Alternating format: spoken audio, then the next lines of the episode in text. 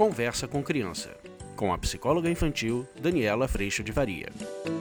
E a gente tem vivido esse momento tão desafiador dessa quarentena, de toda essa situação no mundo. E eu queria trazer para vocês uma sequência de temas para nos ajudar nesse momento, a todos nós. O primeiro tema é o que você está sentindo com toda essa situação da quarentena e do vírus. Vamos falar sobre isso?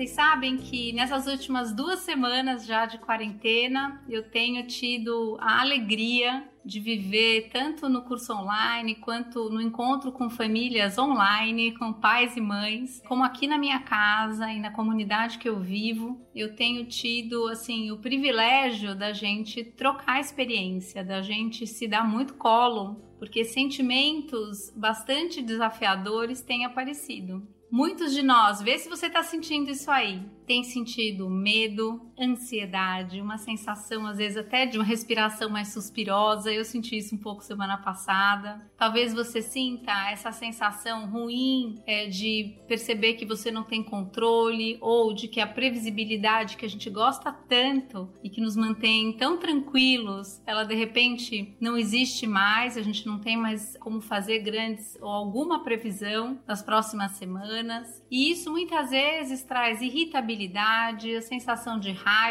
A gente também está vivendo um ponto muito novo que é um aumento no nosso espaço de contato como famílias. Não tem mais distração, ninguém mais vai para a escola, para o trabalho. A gente está passando dentro de casa todo o tempo do nosso dia. E esse também é um ponto bastante é, desafiador para muitos de nós. Agora, que notícia que esses sentimentos e essas sensações estão nos trazendo. A gente vem de uma construção cultural a respeito da plena felicidade e do quanto sentimentos como medo, raiva, tristeza, que também são bem frequentes agora nessas semanas, normalmente a gente precisa fazer de tudo para tirar isso de dentro da gente. Mas nesse momento eu queria te fazer o convite para você ouvi-los, prestar atenção em quais são as mensagens importantes que todos esses sentimentos estão nos trazendo. Eles trazem uma informação sobre a nossa condição humana que a gente tem uma tentativa frequente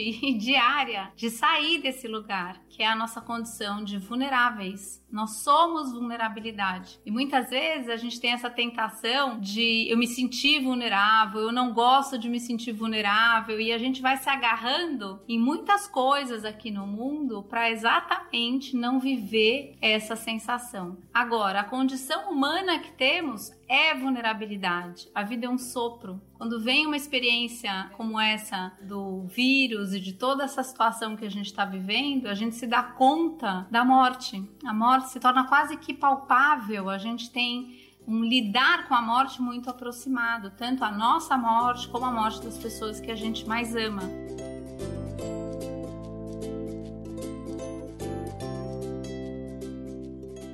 Mas o ponto é, nessa experiência do medo, da irritação, da frustração, da tristeza e principalmente da gente ter essa frustração e irritabilidade de uma grande tentativa de ter tudo sob controle, a gente pode chegar à nossa vulnerabilidade com muito, muito respeito e também a gente pode perceber o quanto a gente tem a ilusão ao longo do nosso processo enquanto família, enquanto seres humanos, de achar que a gente controla a rédea da vida, de achar que a gente está com tudo sob controle, quando a gente, na verdade, na vulnerabilidade que somos, a gente pensa que tem controle, mas a gente não tem.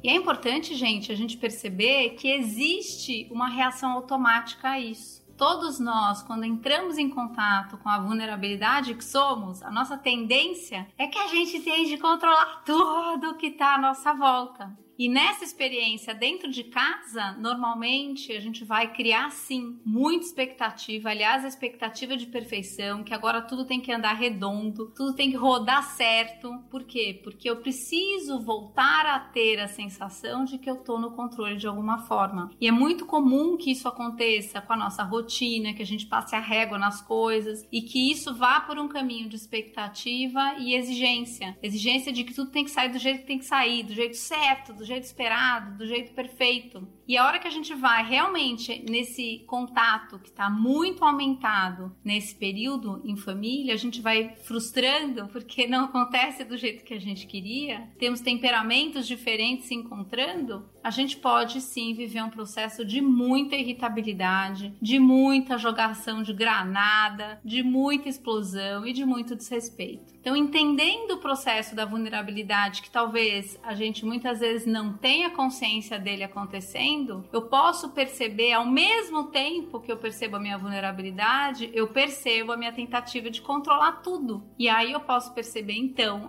prepotência, a minha arrogância, o agir como Deus na minha vida, eu querer que tudo ande do jeito que eu quero, nos colocarmos no centro da nossa vida, absolutamente responsáveis no sentido do controle por tudo que nos acontece. Essa é uma experiência, assim, e tanto que a gente está vivendo, e muito desafiadora, obviamente, mas que pede sim a nossa percepção, a nosso processo de consciência, a nossa humildade perante algo que a gente não tem controle, mas perante a informação de que a gente não tem todo esse controle que a gente pensa que tem.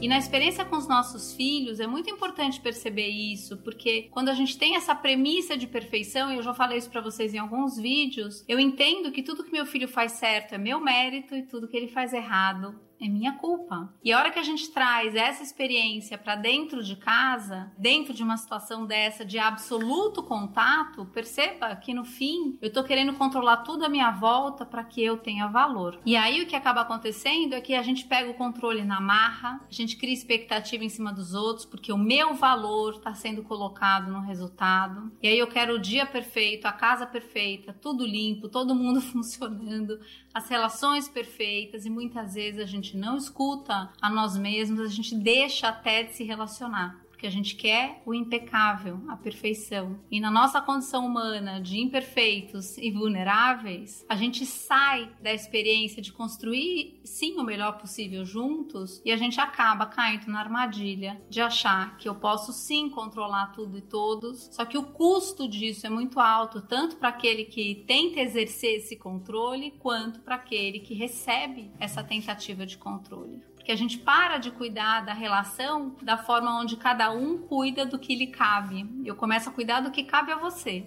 primeiro convite é para a gente se perceber, porque muitas vezes a gente vai ver essa mesma irritabilidade, esse mesmo medo, essa mesma tristeza chegando no coração das crianças, ou mesmo dos maridos, das esposas, e às vezes a gente fica tentando distraí-los, tirá-los de lá, ao invés da gente reconhecer esse processo em nós e encontrá-los num colo de quem também se sente assim, para que aí juntos a gente possa, num grande encontro, aprender a conviver nessa situação da melhor forma possível, sem rigidez e com flexibilidade, disponibilidade e amor. É muito possível, mas é muito desafiador, até porque essa situação da gente não saber quando isso termina, ou como isso termina, ou todos os outros aspectos da nossa vida serão afetados por tudo isso, é sim um grande disparador de ansiedade, medo, tristeza e sim tentativa de controlar tudo isso. Então, se a gente puder cuidar de perceber esse processo acontecendo dentro de nós, a gente pode cuidar de não entrar na armadilha da perfeição, da rigidez, da expectativa, exigência e provavelmente desencontro e violência saindo de dentro da gente.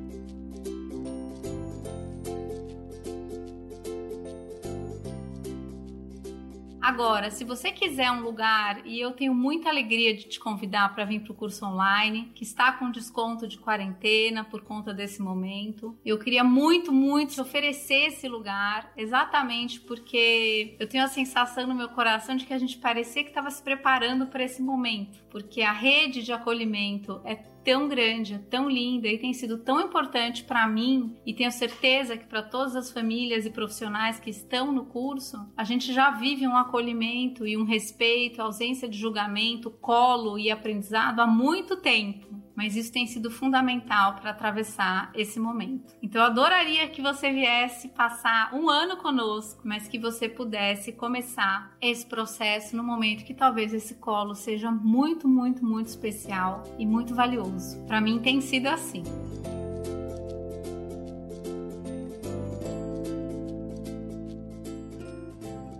Espero que você tenha gostado. E eu agradeço a Deus, em primeiro lugar no meu coração, por toda a sustentação nesse momento, até para perceber o que vai no meu coração. E agradeço muito a tua presença aqui. A gente se vê. Tchau. Você acabou de ouvir Conversa com Criança, com a psicóloga infantil Daniela Freixo de Faria. Mande seu e-mail para conversa@danielafaria.com.br.